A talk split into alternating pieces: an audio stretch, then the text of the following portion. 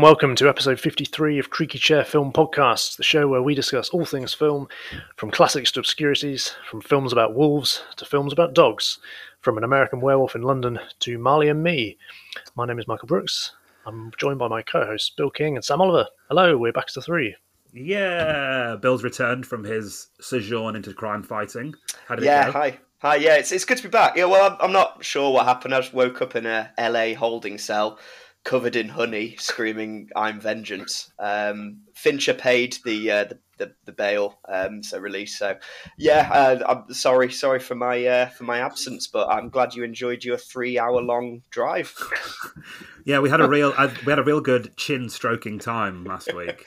Yeah, I'm, I'm here to bring the level back down, everyone. Um, yeah, man of the people has returned. It turns out you're the ballast that keeps us, you know, on that even keel from dipping into just ponderous obscurity. You know, Glad to, glad to help. Glad to help. thank you. I'll be using no big words.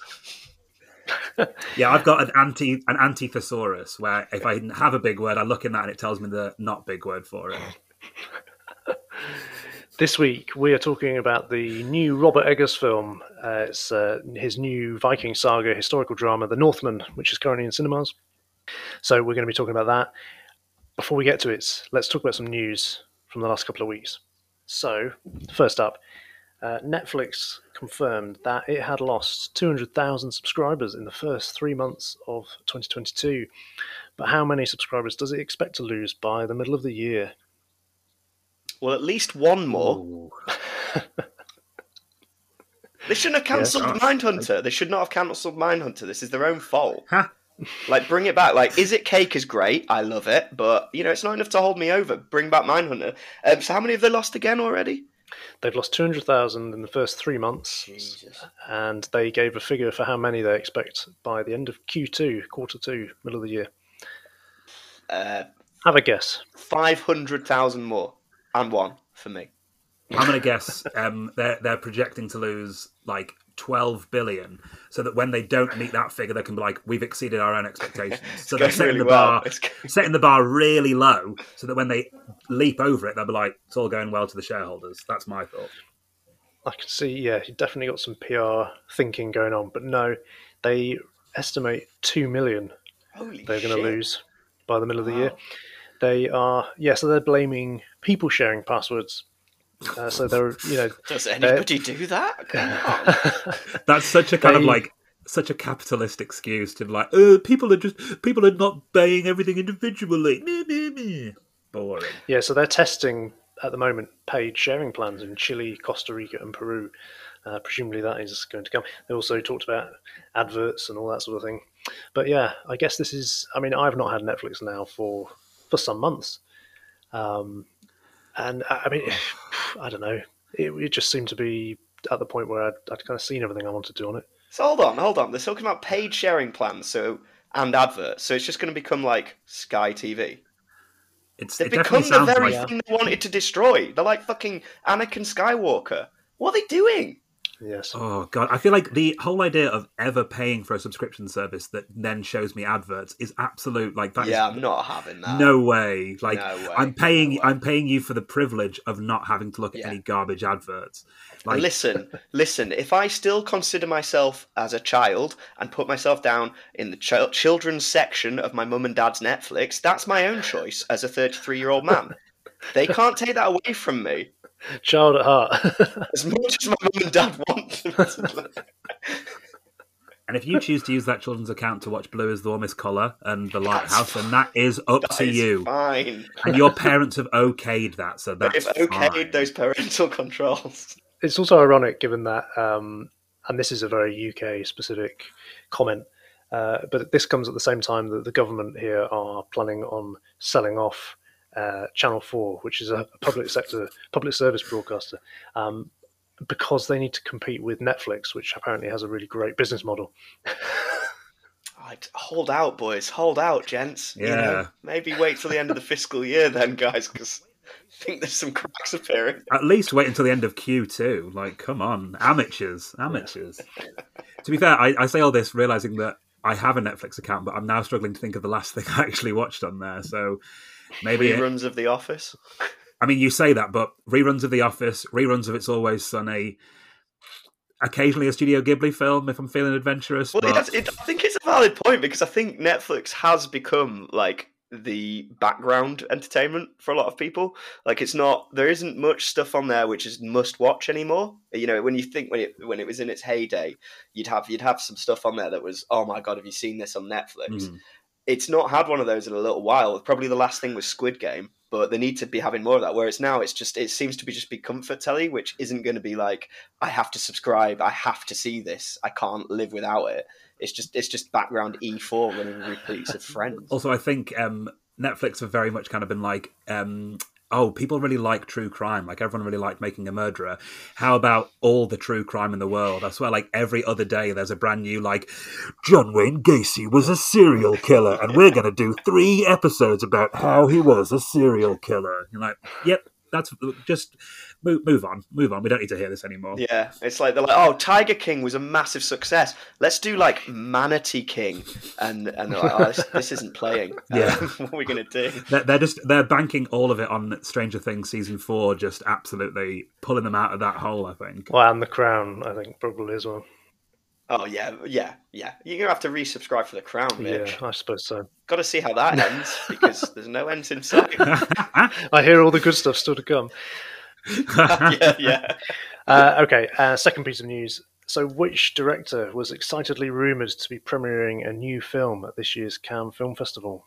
I I know this because yeah, you've already you've already mentioned this, and it broke my heart when it's not true. Because didn't he didn't he recently come out and say I'm not? This is all bollocks, Yes. and went back to tweeting more haikus. yes, David Lynch, unfortunately. Yeah, Yeah. it's a shame, isn't it? Yeah, David Lynch. Uh, he, he hasn't released a film since Inland Empire in 2006, and yeah, I don't know how this came about, but there was a lot of speculation. I think the festival director had something to do with it, in which he was very coy when asked about a surprise film that might be a I- showing, and uh, yeah, so it kind of got out of control on Twitter. Um, but yes, it's not true, unfortunately. So he shot down the rumours, saying he has he has no new film coming out. Although, you know, could it be a big bluff? Because uh, Oh, if it's I- a double bluff, that'd be great. Well, he also strongly denied uh, a new series of Twin Peaks before that was announced. So it could, you know, he could be it could have got out of the bag. What if it's like? What if it's like? I've got no new film coming out. I've got a new trilogy of films coming out. Or he's got a new like um, interactive art exhibition. So it's Yeah, it's he's- like he's- he's, like it's not a film in the traditional sense, but it because Yeah. he's just being very pragmatic about it. Maybe it is. I don't know if Lynch doing a 3D interactive art exhibition. I don't think that's a good idea. Yeah. I think that's going to be too much. It'd for be such an people. I think- amazing idea. oh, I don't know, man. Do you I want mean- to have that stuff in real life? I mean, sure, there'd be a lot of people that would probably need some quite intensive therapy after Therapy, it, but yeah. it'd be an experience to talk to a therapist about. So that'd be... You could go inside the radiator. Or maybe it'll be like a mashup of all of his greatest hits from his other films. It'll be you cradling the baby from Eraserhead as like Oh, John as John Merrick shouts at radio, you. you? No. Perfect. Yeah, I'm You're on a not going for lawnmower. that. I'm not. I'm not going. I'm not going. That burnt toast man comes out. Sod that. Um, I mean, the aside from that though, the the festival lineup does look quite good. So there's a new film from David Cronenberg, Crimes of the Future. Baz Luhrmann has his Elvis film, which looks quite good, and your favourite Sam Kelly Reichardt has also got a new film called Showing Up. Yes, Kelly. Also, can I just say that pretty David strong, yeah. that David Cronenberg title, "Crimes of the Fu- Future," is one of the worst titles I've ever heard. That sounds like an '80s like Jean Claude Van Damme action film. That that isn't that the plot of what's that Tom Cruise film where it's like Minority yeah. Report. and well, and and the Jean Claude Van Damme film Time Cop. Oh yeah, sorry, I am thinking of the film Time Cop. That's what I'm doing there. But I That's guess, what it is. It's a remake. It's a remake with just an older Jean Claude Van Damme.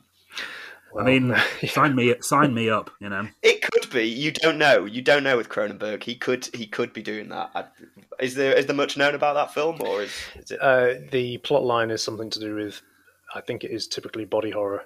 It sounded very Ballardian anyway. It was like, I don't know, sounded weird. It sounded a body horror I'm version, a, I'm bod- in. a body horror version of Time Cop. Tune into episode Yeah. 75 where we'll be where we'll be all Yeah. talking about how great, and I'll be eating my words about that title.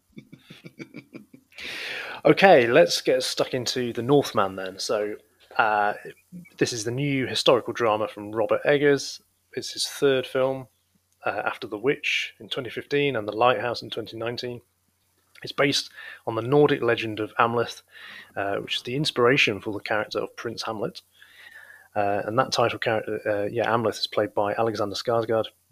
The year is AD 895, and the young Amleth witnesses his royal father, played by Ethan Hawke, slain by his brother, Fjölnir, I think is how you pronounce his name, played by Claes Bang, uh, and his mother, Nicole Kidman, is taken to be his wife.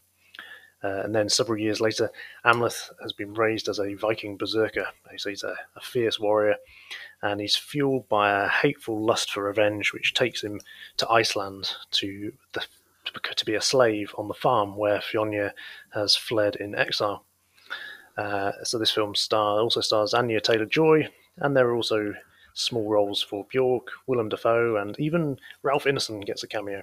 Um, it's it's a film that uh, apparently Robert Eggers has wanted to make for a long time. Apparently, certainly a very big step up for him in terms of budget and production values. There's been some speculation uh, that you may have seen recently about how he's had to cede quite a lot of control to the studio in the post production stage, which he seems to have confirmed in recent interviews, uh, but has argued that it made for a more entertaining or mainstream audience film, since that's not his natural instinct. So we can obviously discuss that uh, in more depth shortly.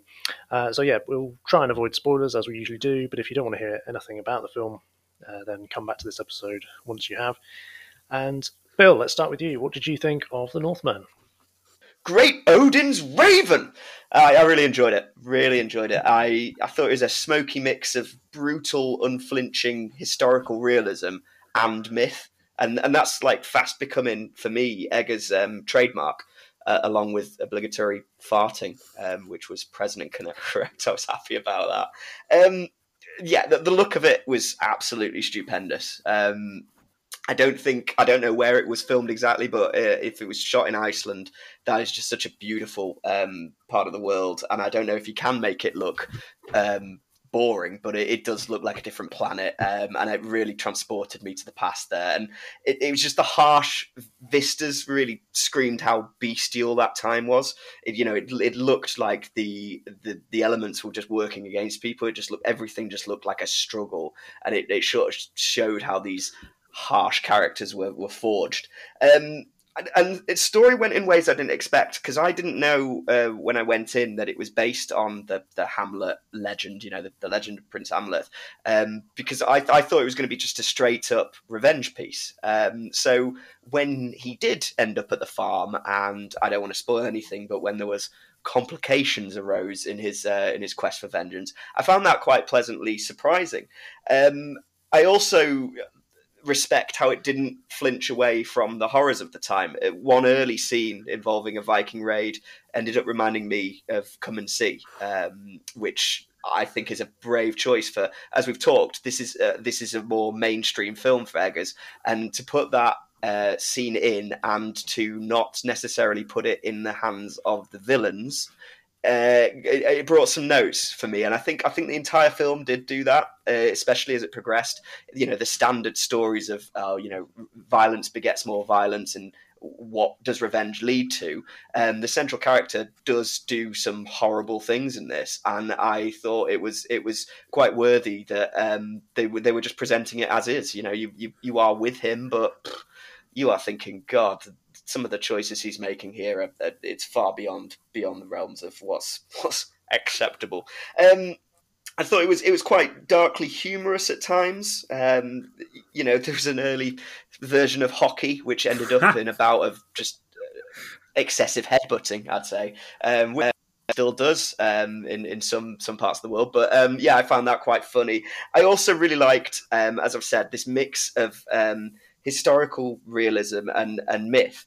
Um, and I think this was conveyed perfectly in a great scene, probably my favourite scene, where Amleth imagines an awesomely badass fight scene against an undead draugr to receive, uh, to receive this sword. He has to win this sword against this undead warrior. Um, and then after his killer final action put down his line, um, the camera matter of factly just just tracks across to show Amleth simply picking the sword up from a dead body. Um, to, to, show that he was essentially a grave robber, and I thought this this this really encapsulated one of the main film themes for me, which you've got these incredibly harsh, brutal, and violent people doing incredibly harsh, brutal, violent things, but they give meaning to their violence through myths and legend.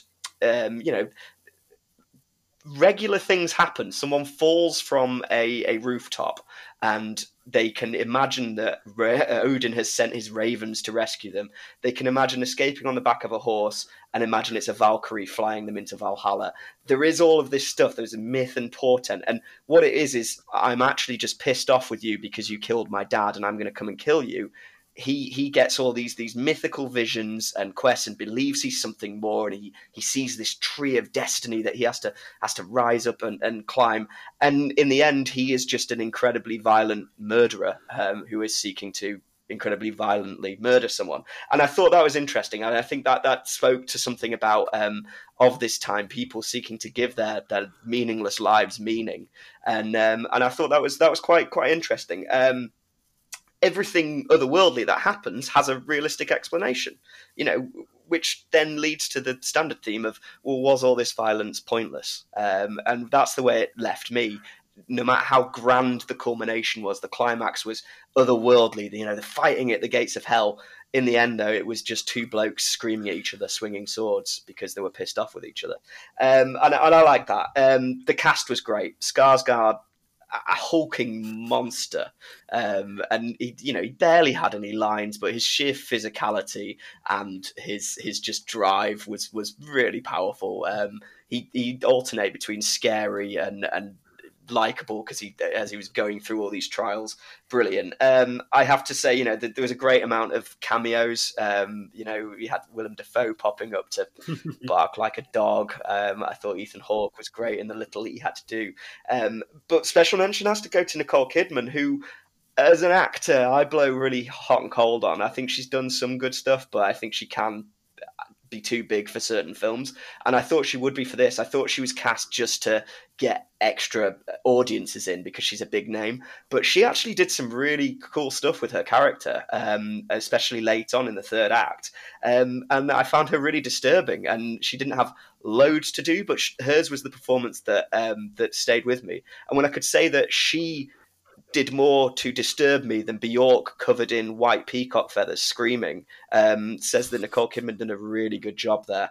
Um, so yeah, I, I really enjoyed it. I thought it was. It's not obviously it's not as good as The Lighthouse, but um, I thought for for um, Eggers making a foray into bigger budget, more uh, wider audience films, great, great, and and more. We need more films like this because you know this will reach a wider audience, and but it's got enough of his weirdness, his stuff. He you know he his strange choices, um, and his themes of you know toxic toxic masculinity and, and myth legends.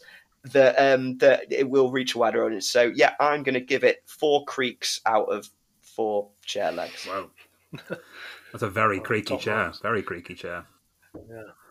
That's a really creaky chair. Too creaky. Sam, what about you? What do you think? Well, Bill, you've said it beautifully. You've said it really well. Um, so before I launch into my thoughts on the Northman, I'd just like to set the scene as to what happened to me whilst I was watching the Northman. Um, this story will come as no surprise to people that know me and know some of my traits. Um, but as I was watching the film, um, I had uh, one beer next to me because I thought I'd like to have a beer as I enjoyed the film. And um, obviously, no spoilers because Michael mentioned it at the very start there. But before Ethan Hawke had been killed, I'd spilt that entire beer all over myself. Um, and was really cold, damp, and also a little bit embarrassed because it was quite a busy screening. And as I spilt my beer, I went, "Oh, for fuck's sake!" and spent the rest of the film cold and damp and um, annoyed and and also thirsty. But then that, if anything, proves two points. The first point being it kind of worked really well to kind of almost like a 4D cinema experience because the bits when like because there was a lot of bits this film where they're cold and wet and miserable and I was like I know what you're going through Alexander Skarsgård like when he jumps when he's branded himself and dives into the water after that boat and he looked really wet and miserable I was like me too Skarsgård, me too. And also, it serves to illustrate the more important point here, which is this happened four minutes into the film, and there was no point where I thought, I'm going to go and deal with this. I was like, nah, I'm 100% in, and who cares if I'm cold and wet and thirsty? I, am not leaving this film for a second. Um, obviously, as you all know, the regular listeners here, we're big Eggers fans here. The Lighthouse is something that we that is never far from our, our, collective consciousness. So that's I went into this film with that trepidation, as you do with any kind of new director's film that you hold in high regard, especially something like The Northman that has big cast, big budget, and has that really annoying thing where I've seen a poster advertising it that says this generation's Gladiator, which is the laziest way of advertising and reviewing any film ever. But going into this film, almost as soon as it started, I could see those kind of trademark things that I've, I love about Robert Eggers and see those things that made me kind of relax and probably then made me spill a beer on myself because I was too relaxed at that stage. Um, it's really historically accurate sounds like a very boring way to describe something, but that's something that Robert Eggers does really well in The Witch, in The Lighthouse, and now in The Northman. He creates this whole he creates like a, an accurate kind of historical setting for these really exciting dramas to take in. From the costume to the setting to the scenery right down to the dialogue you feel like you're immersed in this world. So even though you're sitting there seeing really ripped alexander skarsgård and there's ethan hawke and there's willem dafoe pretty much naked and here's bjork and nicole kidman even though there's all these signifiers that it's a big film with a huge budget, you still feel like you're in this authentic kind of Viking revenge saga. Um, which is so exciting. I think it's such an exciting thing for like a director like Robert Eggers to not only be given the kind of budget and clout to make a film like this, but to be able to do it in. I know you mentioned at the top there there was he had a couple of issues with the post production where they maybe tapped down some of his weirdness, which Eggers, if that cut is out there of you making it weirder, then please, please, I need to see that as soon as possible. Um, but it's such an exciting thing, and such an exciting thing for I think cinema in general. Because I think earlier on, one of my favorite films of last year, Nomadland, directed by Chloe Zhao, um, the next film she did after that was Eternals, which is obviously in the big Marvel machine, and it totally zapped any of her creative control and totally zapped any of her the things that make her a really great and exciting director, things that made me love Nomadland. And whilst Eggers isn't, I don't think, please, isn't going to be part of the Marvel machine anytime soon, there was a worry that like him being given a big budget is going to zap away what makes him a great director. But if anything, this film just explodes everything that makes him a great director and just it creates this super exciting revenge saga. A lot of the stuff that you said, Bill, I completely agree with. I as well didn't know that this was loosely based on the Hamlet thing. So a lot of the twists and the turns that the story takes, I felt completely G'd up and alongside with them, not knowing where it was going to go at any point. The mix of like that brutal, gritty realism combined with the over the top fantastical myth stuff was fantastic, which I think, like you mentioned, is such a key part such a key part of like Norse mythology. It has this mix of, like you mentioned, justifying these quite mundane and like regular occurrences and cloaking them in this big fantasy, which this film does really well because it cloaks very simple, like characters driven by simple ideas and characters driven by simple wants. So revenge, money, power, sex. It, those simple things that they're after, but it does that in this really cool, over the top Viking fantasy way. Um, the Icelandic landscape is much we've talked about it in similar episodes about like west like classic westerns where i feel like you must turn around in iceland and just oh there's an incredible vista. It feels like it everywhere you look there must be an incredible shot. But i thought some of the shots in this are outstanding and especially to kind of see a director like robert eggers because the witch and the lighthouse whilst they have incredible shots are very insular and very contained within in one case a lighthouse and one case like small forest it's really great to see him burst out onto these huge vistas, this massive widescreen, and to just show those to its fullest extent. Um, yeah, actors were all incredible. Alexander Skarsgård, I feel like, could legit be a Viking warrior. That starting raid scene was incredible. It's the done with like one long tracking shot that's just so visceral and so exciting, and it just really drags you into this character so quickly and then starts you kind of like sympathizing with him along on his journey. Um, love, love, love, love that Bjork was in this. I feel like every time I even think about Bjork, I get excited. So seeing her as this mystical, peacock feather covered witchy figure was incredible.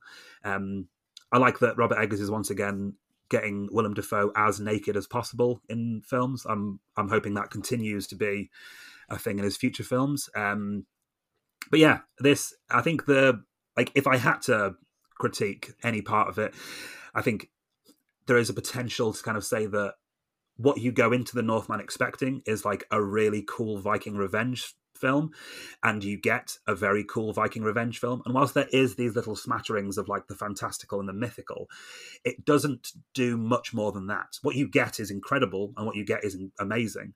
But whereas something like The Lighthouse, where you go into it expecting it to be two men going mad in a lighthouse, then kind of goes off in these new directions that you're like, oh, I didn't going in, I didn't expect it to go here.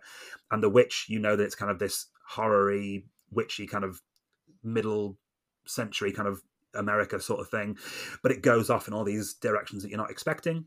This doesn't necessarily have that as much because you kind of get what you're given, but that'd be like complaining that you've been given the most incredible burger ever and you're like, oh, there wasn't any surprise, it was just an incredible burger. You've you knew what you were getting and you've got it in the best possible quality. Um, so yeah, I think it's a really exciting film, and I really like that I just hope that this now encourages people to kind of give a bit more money to exciting, interesting, unique directors to make these films that, as The Northman is proving, because the screening, I went to go see the screening on a Monday evening and it was pretty full. And like for a film by Robert Eggers to attract that kind of audience and to get advertising on buses and to get bums on seats is super cool. And I just hope that it means that more cool directors are given the chance to kind of go, here's you create your own vision and we will kind of promote it and put actors in it to the level that you need to make it a big movie but you're not going to kind of have that sucked out of you. Um, so yeah and if anyone knows how you go about murdering someone by headbutting them but not killing yourself please let me know because i'm genuinely confused as to how that happens i don't don't understand. But yeah I, i'm going to give i also am going to join bill on the four creaks out of four chair legs which is a rating system. A rating system yeah, I think we need right to work on because it's not quite there. But yeah, it's not quite clear. But yeah, um, sorry, I head butchered someone too much before I came up with it. I really want to see that. I really want to see Northman again now, but like covered in beer. I want to like just douse myself in a beer and go watch it. Just I feel like you've had a different experience. My, my plan was the next time that we all get together when it's out on a home streaming platform or on a Blu-ray type experience, I'll spray you both in beer before the film, and then we'll watch it again, and you'll just you'll sympathise with so much more of what's going on. Thing is, the thing is, I imagine you looked like Skarsgård as you wandered out. Like you know, you were drenched in mm. beer. You've got a healthy beard there. You know, similar sort of like kind of washboard abs, and you just stalk out covered in beer, going, oh! I was also farting a lot as well, so it really, really got into the got into the mind. Also, if you want as well, I can bite both of your noses off just to that'd really. Great, yeah, that'd be great. Yeah, yeah just to perfect. Get full forty. Perfect night out. Um, all right. Well, I mean, first thing to say, I think Sam, your last point that you ended on about hopefully this will you know continue to encourage studios to invest these sorts of sums in, in directors like Robert Eggers. Yeah, absolutely. I yeah couldn't can't agree with that more. Um, I think in terms of the film, I think the first thing to say is just you know as you both said how great it looks. I mean the photography and the locations are just really epic. So so I looked into it. So it's predominantly in Iceland, but also in and also Northern Ireland as well. Um, so there you go. Um, I thought yeah the the time and the hmm. place it was so convincingly captured. I mean, it just looks constantly bitterly cold, and you know, even without being drenched in beer, I was shivering in my seat for a lot of the film. You know, it just always seems it was either snowing or raining or howling wind on a bleak hillside. It was just it was so foreboding, um, and it captured that muddy and smelly and dangerous. Uh, you know, just that just captured all of that about the time and that immersive Viking world. And you know, probably you know as good or better than any Viking film I've seen before.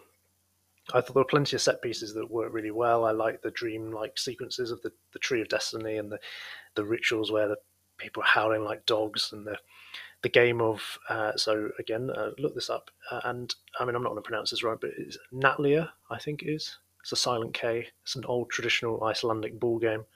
Um, yeah. Fancy giving it a whirl? Yes, why not? Well, we need we need a we need a fourth person to make it an even an even sided game. But yeah, I mean, how ferocious did that look? Um, and yeah, Sam, as you said, there's several kind of impressive held tracking shots, in particular that that raid scene. I also thought the music was really excellent. Uh, lots of uh, so it was by Robin Carolan and Sebastian Gainsborough, who uh, is his artist name is Vessel. Um, lots of droning horns and pounding drums. I thought that complemented the setting really effectively.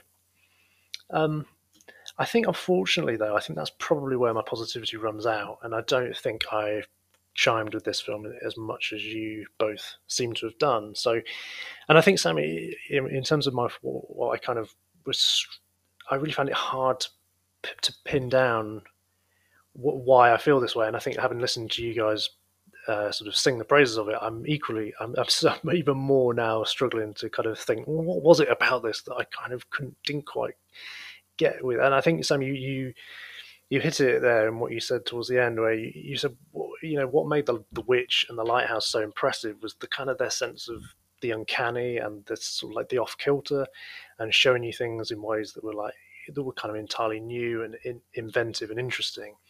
And I just thought that by contrast, this felt rather more prosaic. And like you say, you know, yeah, it could be a very tasty burger, I guess. Yeah. But, um, but like, you know, I just thought it was a lot composite of a lot of other films. Like, so there's a lot of elements of The Revenant in there, 300, Come and See, as you, as you mentioned, Bill, and lots of influence clearly drawn from uh, Braveheart.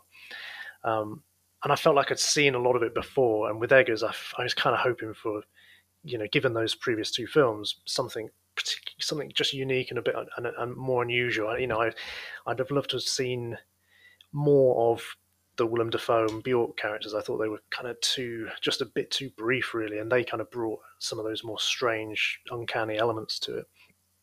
I thought the pace of the film was also something of an issue for me. I felt that there were times that it kind of was sagging, really, uh, particularly once he'd arrived on the Icelandic farm as a slave. I thought at that point it, it was it was really, I don't know, it was the pace of it was just it was just not quite hitting the right notes for me, really.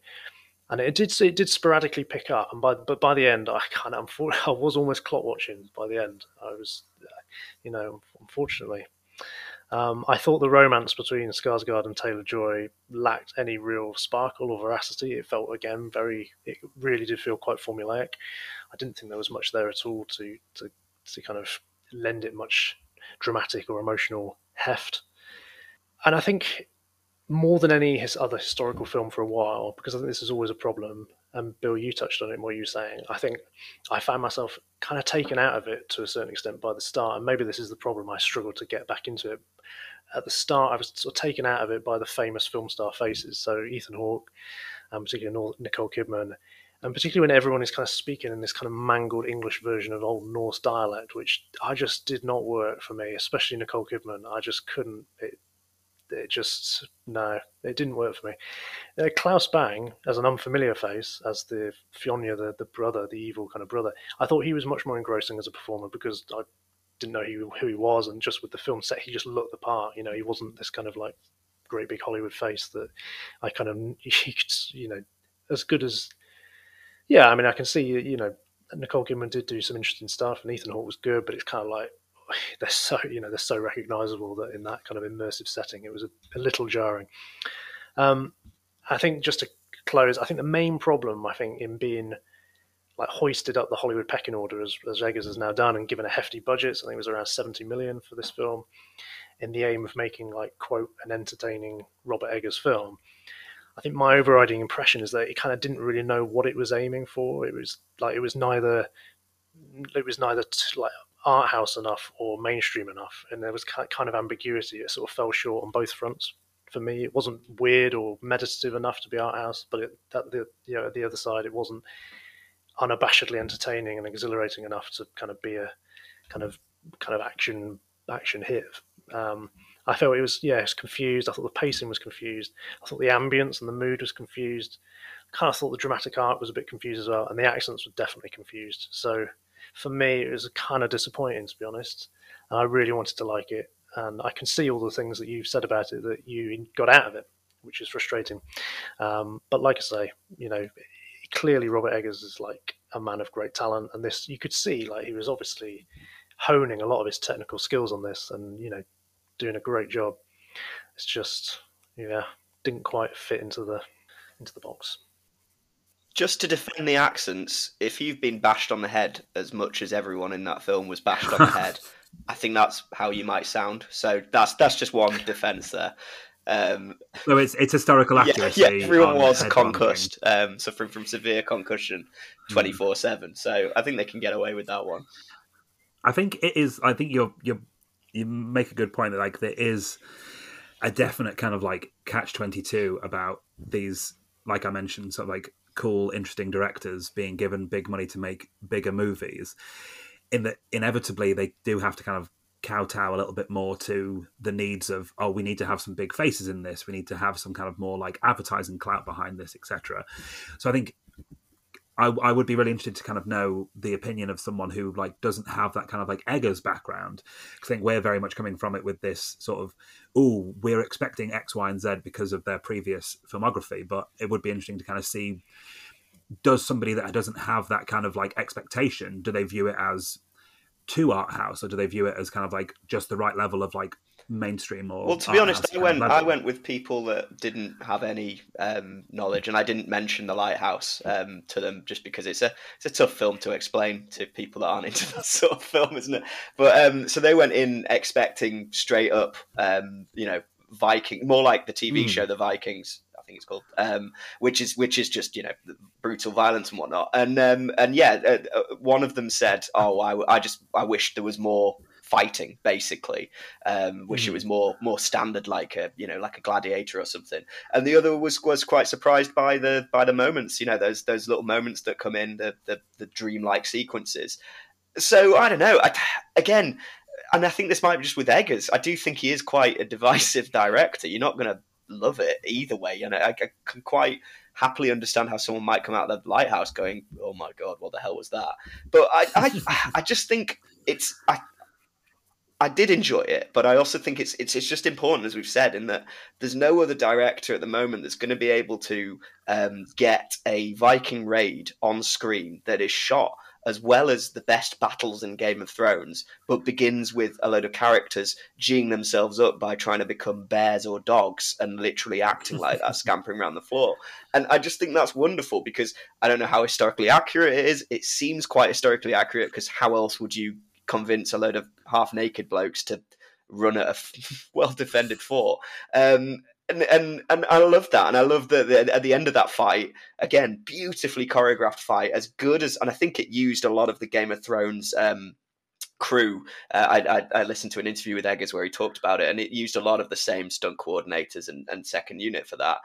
And then ends with them just sat there panting like dogs because they're so goddamn knackered after after that bout of adrenaline. And there's no other director at the moment that I think would would do that. Um, I think it would either be really sanitized or would go too much the other way. They wouldn't have the budget to be able to stage a full-on Viking raid up on the big screen. So yeah, I can I can see what you mean, Mike, and I think that is a totally valid um, valid criticism to go that oh yeah no it's not one thing nor the other. But I personally it worked for me because I kind of got the best of both worlds, and and I do I hope you know, I, I, don't think it's by any means him at the peak of his powers, but I hope it, like Nolan, pushes him into more power with the studios to go, yeah, I'm going to do a whole scene set in Valhalla uh, with a load of naked Willem Dafoe's and whatnot, um, and and whatever he wants to do next. I hope I hope this does well. And judging by the audience reaction around me, I think most people kind of kind of loved it. And as as you said, mm-hmm. lad, it was a fairly full screening for. I went to see it on a Wednesday night, and Orange Wednesdays don't exist anymore, do they? So, um, yeah, I, I do think I do think it was it, yeah, it was uh, it it worked for me that halfway house sort of thing. I do feel really sorry for you, Michael, because I think I, I, had the same thought when I went in of being like, I'm going to be so disappointed if I don't love this. And I think, like, I, I, I yeah, I can totally feel your because I, I very much had that before I spilt the beer on myself as well. So this is when I was in real good fine fettle. Um, I did have that thought of being like, oh, if this isn't great, I'm going to feel more sad than I would do if it wasn't Robert Eggers. I think mm-hmm. when you see a film that's by a director that you really like and you've got high expectations or good hopes for, there is that you pump yourself up an extra level than you would do if you just saw a good trailer. You know, you kind of have that next level of like, oh gosh, I'm really hanging a lot of hope on this. It's always going to be difficult second album as well after after the Lighthouse, isn't it? Like you know, he's you're not topping that straight away. No chance. No matter how much naked Willem Dafoe you put in no. it. Well, not enough. no, and just farting again. Present and correct. Glad there was farting and burping. Well, there you go. That is The Northman. It's out in cinemas at the moment, and uh, yeah, go and have a go and watch it. Go and support it. Um, and yeah, we will definitely be keeping a close eye on what Robert Eggers does in the years to come. Uh, let's have a look at what else we've been watching uh, over the last couple of weeks. Bill, what have you been what have you been watching? So, after all that angry Viking mead, I fancied settling down with a nice glass of Californian white wine. Um, and I watched Bottle Shock, which is a 2008 film from uh, Randall Miller, directed it, starring Alan Rickman, Chris Pine, and Bill Pullman. And this is based on the true story of the 1976 blind wine tasting competition which was uh, held by a, uh, a sommelier named uh, Spurrier between France and Californian wines, named the Judgment of Paris.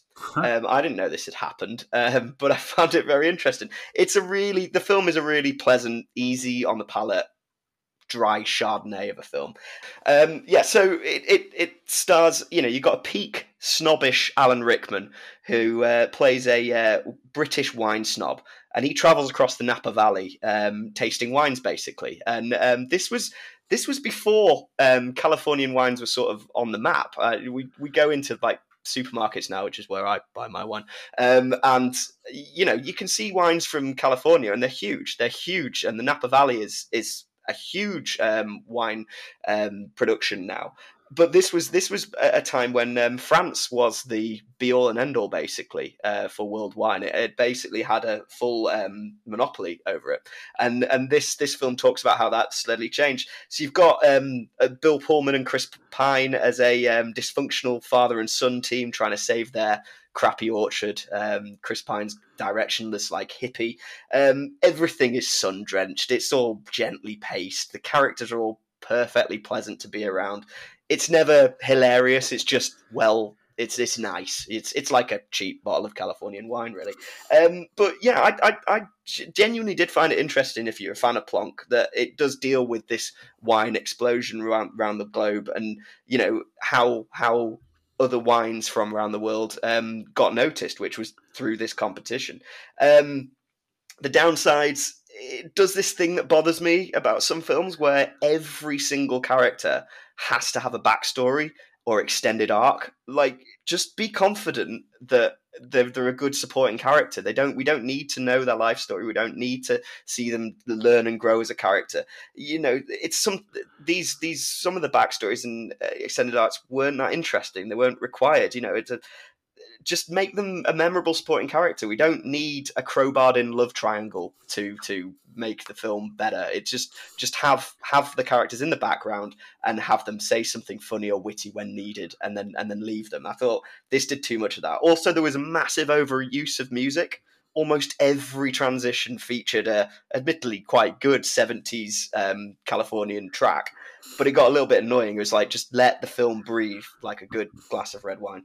Um, but to finish on two massive positives, um, there's an extended scene where Rickman tentatively tries to eat KFC, which really, really tickled me. He uh, he acts the hell out of that, and also a bit where his um, his rental car breaks down and he screams "Knickers," which I really enjoyed so yeah, it's a it's it's a perfect like Sunday afternoon film, and if you like, uh, yeah, watch it with a glass of wine.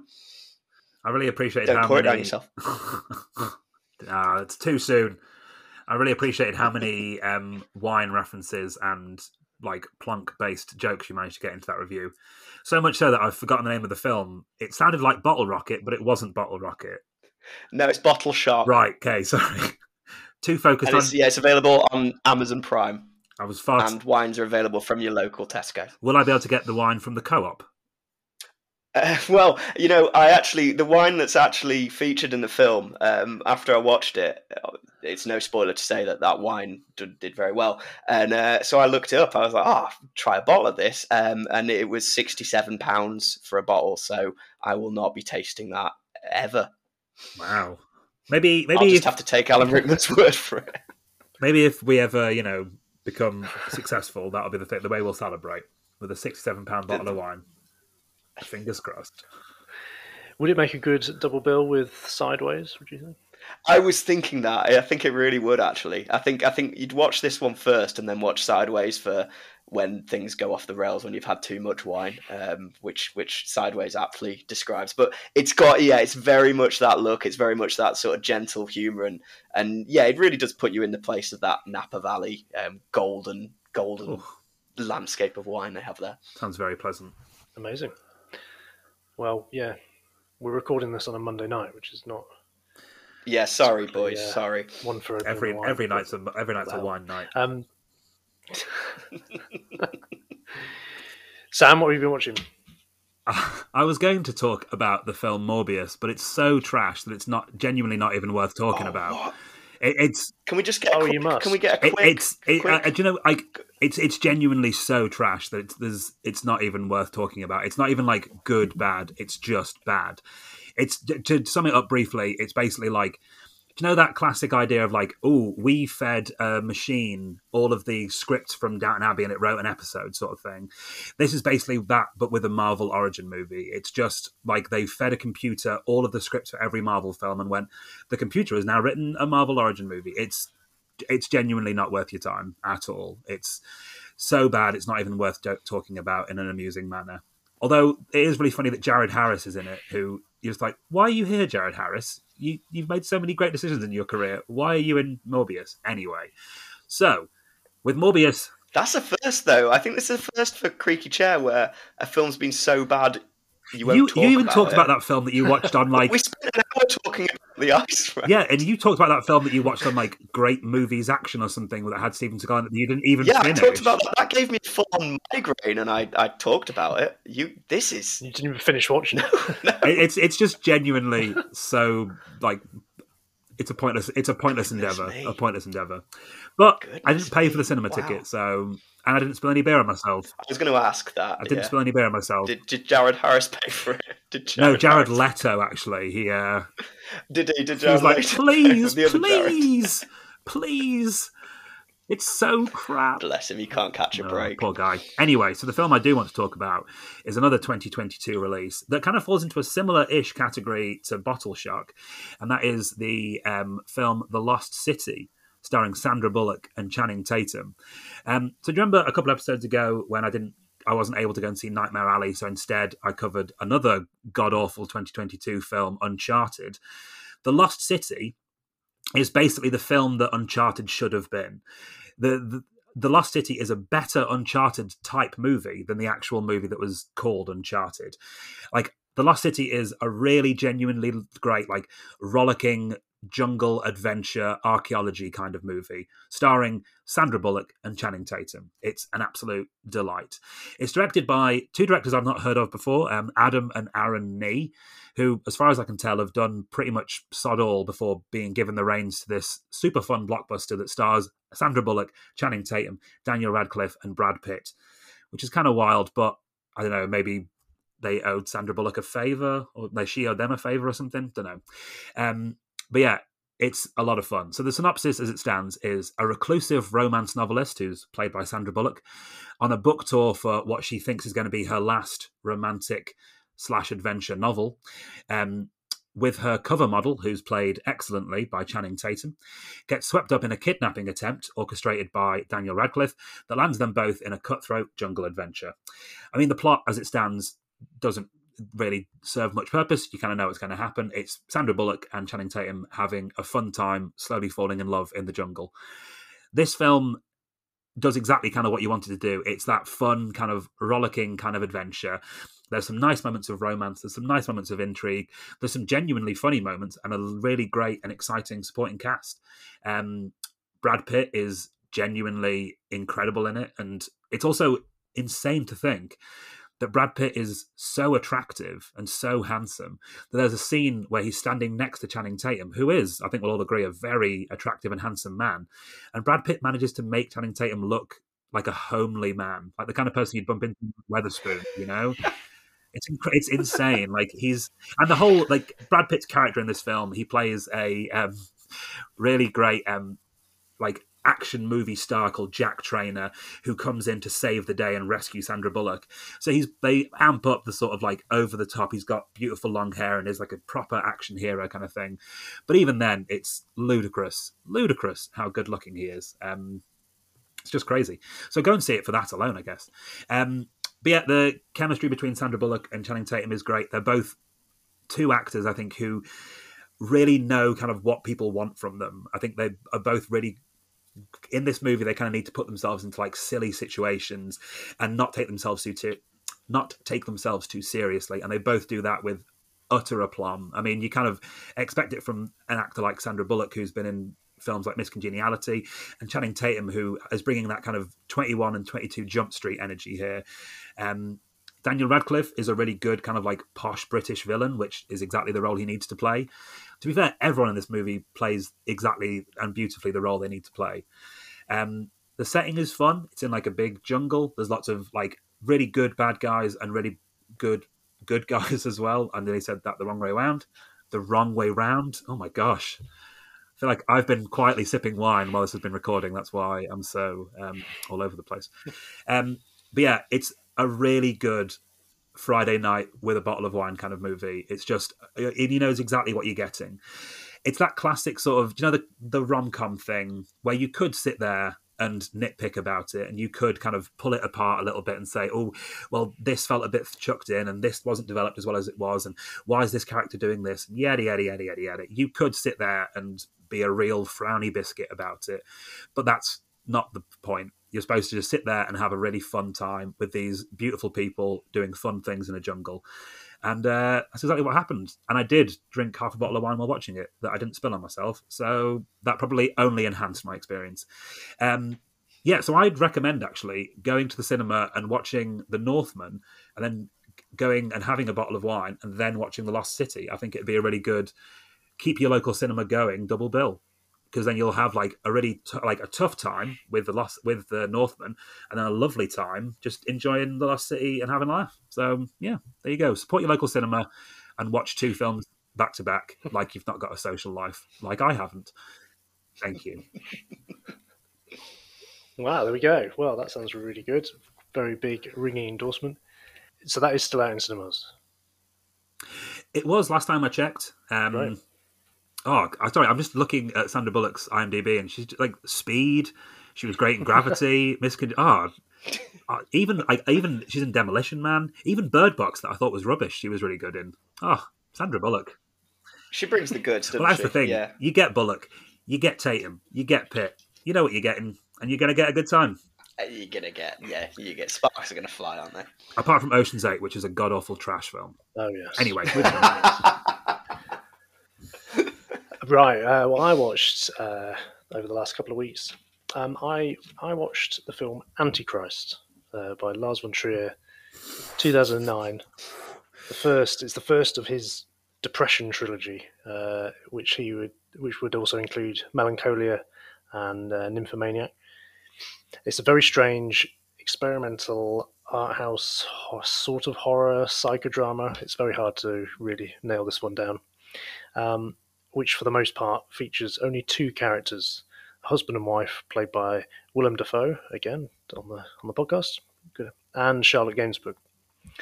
And they play a couple who are plunged into grief and depression following the accidental death of their young son. And Dafoe's character is a therapist, so he takes it upon himself to try and treat Gainsbourg himself as she's suffering from this kind of real acute grief. Uh, and as part of the therapy, they travel to an isolated cabin in the woods uh, to try and sort of conquer her fears. Uh, but things gradually take a more sinister and violent turn, including some rather excruciating genital violence. Um, hmm. so I, I, really wanted to. This has been on my rewatch list for a long while. So the first time I saw this was probably at least ten years ago, um, and I don't think I'd seen any Von Trier films before, and I, I really hated it. Um, and I think because I was sort of expecting it to be this kind of horror film, um, I just I remember thinking it was just it was a film that really made me quite angry. Actually, I thought it was just quite pointlessly provocative and just designed to incite anger, which to a certain extent all uh, Lars von Trier films are. Um, I think subsequently, since I've become a, a, like a more of a fan of his work and I've watched most of his films, I thought it was about time that I rewatched it to see whether my previous reaction would hold up, and and it and it didn't. You know, it, it, it really didn't. I could see it for the the challenging and well achieved film that it is uh, a second time around. So, you know, like all of his films, it's it's very rich with allusions and, and allegories. So it's it's theological and it's it's philosophical. Um, it kind of sets out to challenge the romantic attachment to nature and the wilderness. So, you know, instead it kind of uses this this phrase like nature is Satan's church. And there's like lots of elements like acorns are kind of constantly raining down noisily on the roof of their cabin, and there's sequences that involve like disemboweled animals. Um, and at one point, Willem Dafoe wakes up with his hand covered in these horrible ticks, and it's just the kind of that you know when you sort of come across something if you're out on a walk and you're in the countryside and you're kind of maybe come across something like a dead animal or something or something really nasty and it sort of shocks you the sort of visceral kind of like ugh of, of, of nature you know unabashed nature. Um, so it's kind of exploring that that idea and kind of that of how rather be rather than being sort of constantly picturesque and beautiful from this human perspective you know nature is actually characterized by like a fight for survival by chaos and by violence so it's very interesting from that point of view. Uh, it's also it's dedicated to Andrei Tarkovsky, and who's a you know probably my favorite uh, filmmaker, and his influence is all over this film stylistically. I mean, not thematically, but uh, really. But um, there's no genital mutilation in Tarkovsky's films. No, no, no.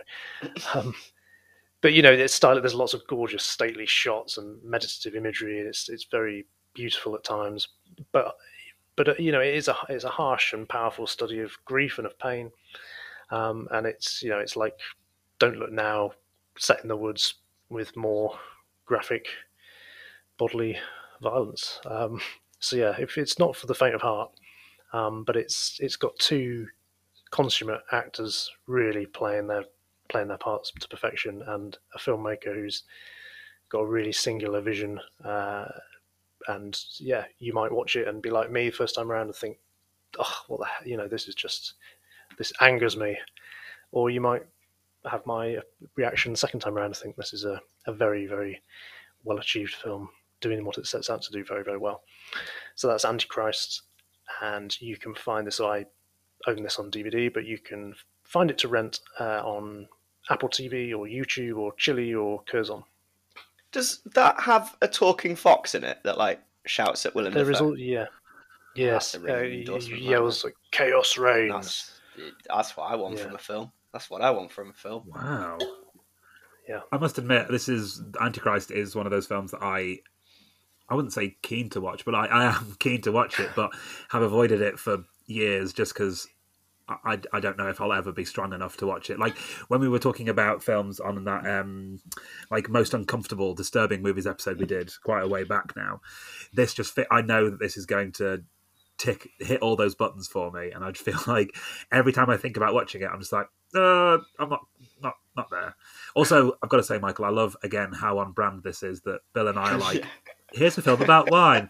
Here's a film about Sandra Bullock, and you're like, "Here's this dreadful piece about grief and depression." We come out, we come out of the Northman just thinking, "Yeah, I think that's enough um, senseless violence and harsh, harsh." Michael's like, "More, more, chaos reigns." Michael hasn't suffered enough. He's like, nope, I need to feel yeah. something really, really pure. It's something. I mean, certainly it is. It is disturbing in the sense, you know, in a sense. I mean, maybe not to the full. You know, I mean, it depends who you are, of course. But um, I think compared to the films that we talked about on our disturbing episodes podcast way back, I think it's like episode number seven. Uh, it's yeah, you know, it's it's not quite there, but it's definitely one of the more squeamish films. It's definitely there's a lot of squinting uh, required. It's definitely not the kind of film you want to watch, you know, and worry that someone's going to walk in and be like, "What on earth are you watching?" Yeah, watch it when you've got a night to yourself. If I'm if I'm feeling brave enough. uh, okay, we we've been played with uh, with technical issues on this podcast, but we've uh, we've rescued it from what looked like absolute disaster. Uh, and so, yes, we're going to bring this to bring this to a close now. before anything goes wrong. And uh, yeah, thank you very much indeed for listening. We're going to be watching the new action comedy film from Tom Gormican, The Unbearable Weight of Massive Talent, uh, starring Nicolas Cage as Nicolas Cage. So, what more could you want to reel you in? Uh, so, let find out what we think about that film in a couple of weeks' time. Thank you, Bill. Thank you, Sam. We got there in the end. Thanks for listening to this week's episode of Creaky Chair Film Podcast. If you like what you heard, it'd mean the world to us if you told someone about the show. Tell them about it even if you hated it. Or even if you just felt really apathetic about it. Yeah, there's no such thing as bad press. If you can leave us a review on wherever you're listening, that'd be amazing. And don't forget, we're on all of the social media things Instagram, Facebook, Twitter, MySpace, Bebo, MSN Messenger. And that's at Creaky Chair Pod on Instagram and at Creaky Chair on Twitter. And if you search Creaky Chair Film Podcast on Facebook, you'll find us there too. You can even email us at creakychairfilmpodcast at gmail.com if you want to send us your essay about how much we were well out of order with the Ice Road.